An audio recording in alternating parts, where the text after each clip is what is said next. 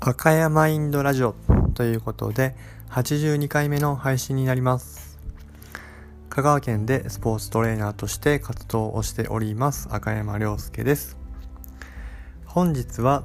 健康なくして成功なしということでバイオハックという言葉について、えー、ご紹介と、えー、ご説明をしたいなというふうに思います。一昔前は働いていると、えー、身を粉にしてですね疲労疲弊して、えー、それでも頑張って頑張って働いてっていうのがまあ美徳とされていたりとかすげえ頑張ってるなみたいな感じがあったと思うんですけれども今私の周りで、えー、エネルギッシュにですね活動されている方を見渡すとどなたも、えー、自分から見てですねえー、すごく健康的で、えー、まあ、疲れ知らずで明るくて本当にこう心身ともに健康だなと健康的だなというふうに感じる方が多いです。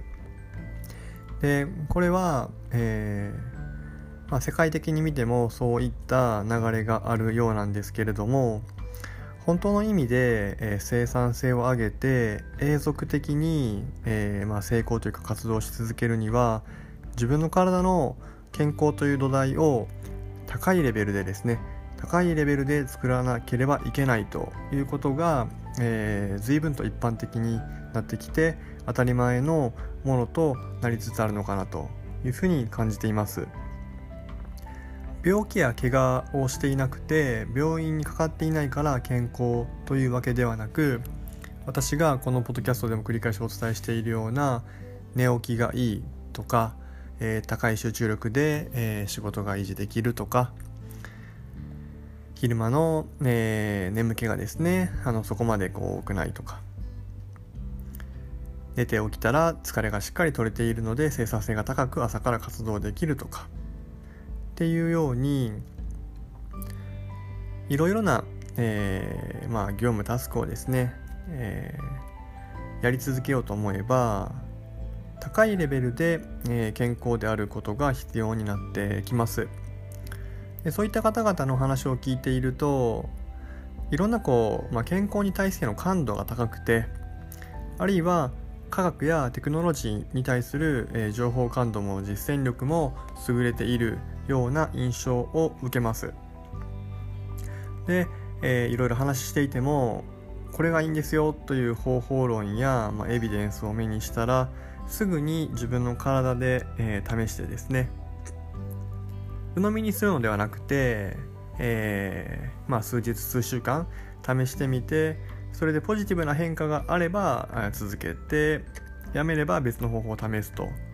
私自身もそのような取り組みをもう、え、4年も5年もですねずっと続けています。こういったことを繰り返しながら自分の体にとってのベストアンサーを探り肉体や精神頭脳のパフォーマンスの最適化を目指すと。こういったライフスタイルのムーブメントのことをバイオハックというふうに、え、呼ばれるそうです。えー、シリコンバレーとかビバリーヒルズとかニューヨークロンドンなどの流行に敏感な街では、えー、バイオハックを実践する人々、えー、バイオハッカーって呼ぶらしいんですけれどもバイオハッカーが急増しているそうです。で、え、私もですねこのバイオハックという言葉は知らなくても、え、気づいたらそういう方向にですね、えー、習慣をどんどんどんどんこう変えていっているさな、かにあるなと。結果的に数年前よりも同じだけの業務をしても疲れにくくなっていますし寝て起きたらすっきりと疲れが取れている感覚もあります。日中の集中力も、えー、高い状態が維持できているので、えー、私であれば、えー、何か創作活動をしたりとか、え施術あるいはトレーニングの指導をする時に、え高い集中力でできる分、え良い結果がもたらせやすくなってきているのかななんて思っています。こういった、えー、視点に物事が向き始めた、まあ、きっかけとして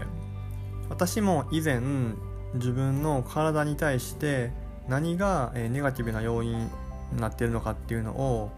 えー、検査をですねしたこともあるんですけどアレルギー検査であったりとか脳とか内臓の、えー、どういったこうストレスがかかってるかっていうのを調べられるものがあったりとかするんですけど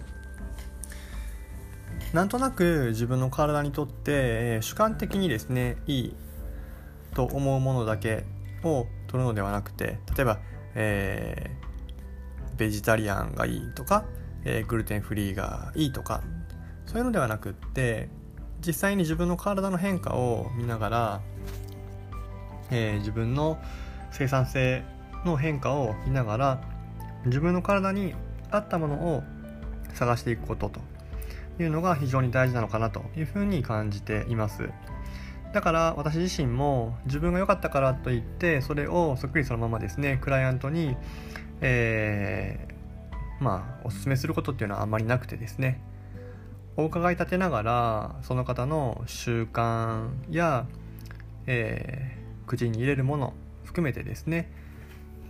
マイナスな要因がないかどうか、えー、プラスなことですね何したらいいですかというふうに問われることも結構あるんですけどもこのバイオハックの中にもですね、えー、増やすことだけではなくって、えー、減らすことですね減らすこと、えまあ、関係性を断つことっていうのも大事であるというふうに、え言われています。もちろんえー、その中には日常の習慣として肉体を整えたりデトックスをしたり精神を整えると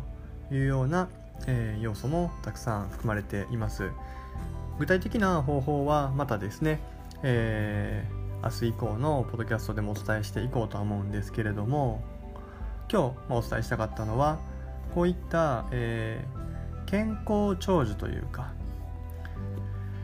いつまでたってもえー、病気にならないとかっていう、えー、ネガティブな、えー、まあ、線引きではなくてですね今までよりも疲れにくく、えアンチエイジングではなくってリバースエイジングというふうに書籍でも紹介されていたんですけれども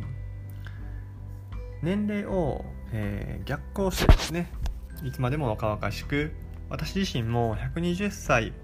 まで生きてですね人生の、えー、目的志を達成したいなというふうに考えているんですけれどもそのためにはやはり、えー、心身ともに健康で、えー、居続けてそれが更新し続けられることが求められます。今私は38歳なんですけれども、えー、45年前と比べると圧倒的に疲れにくくなっているなというふうにも感じます。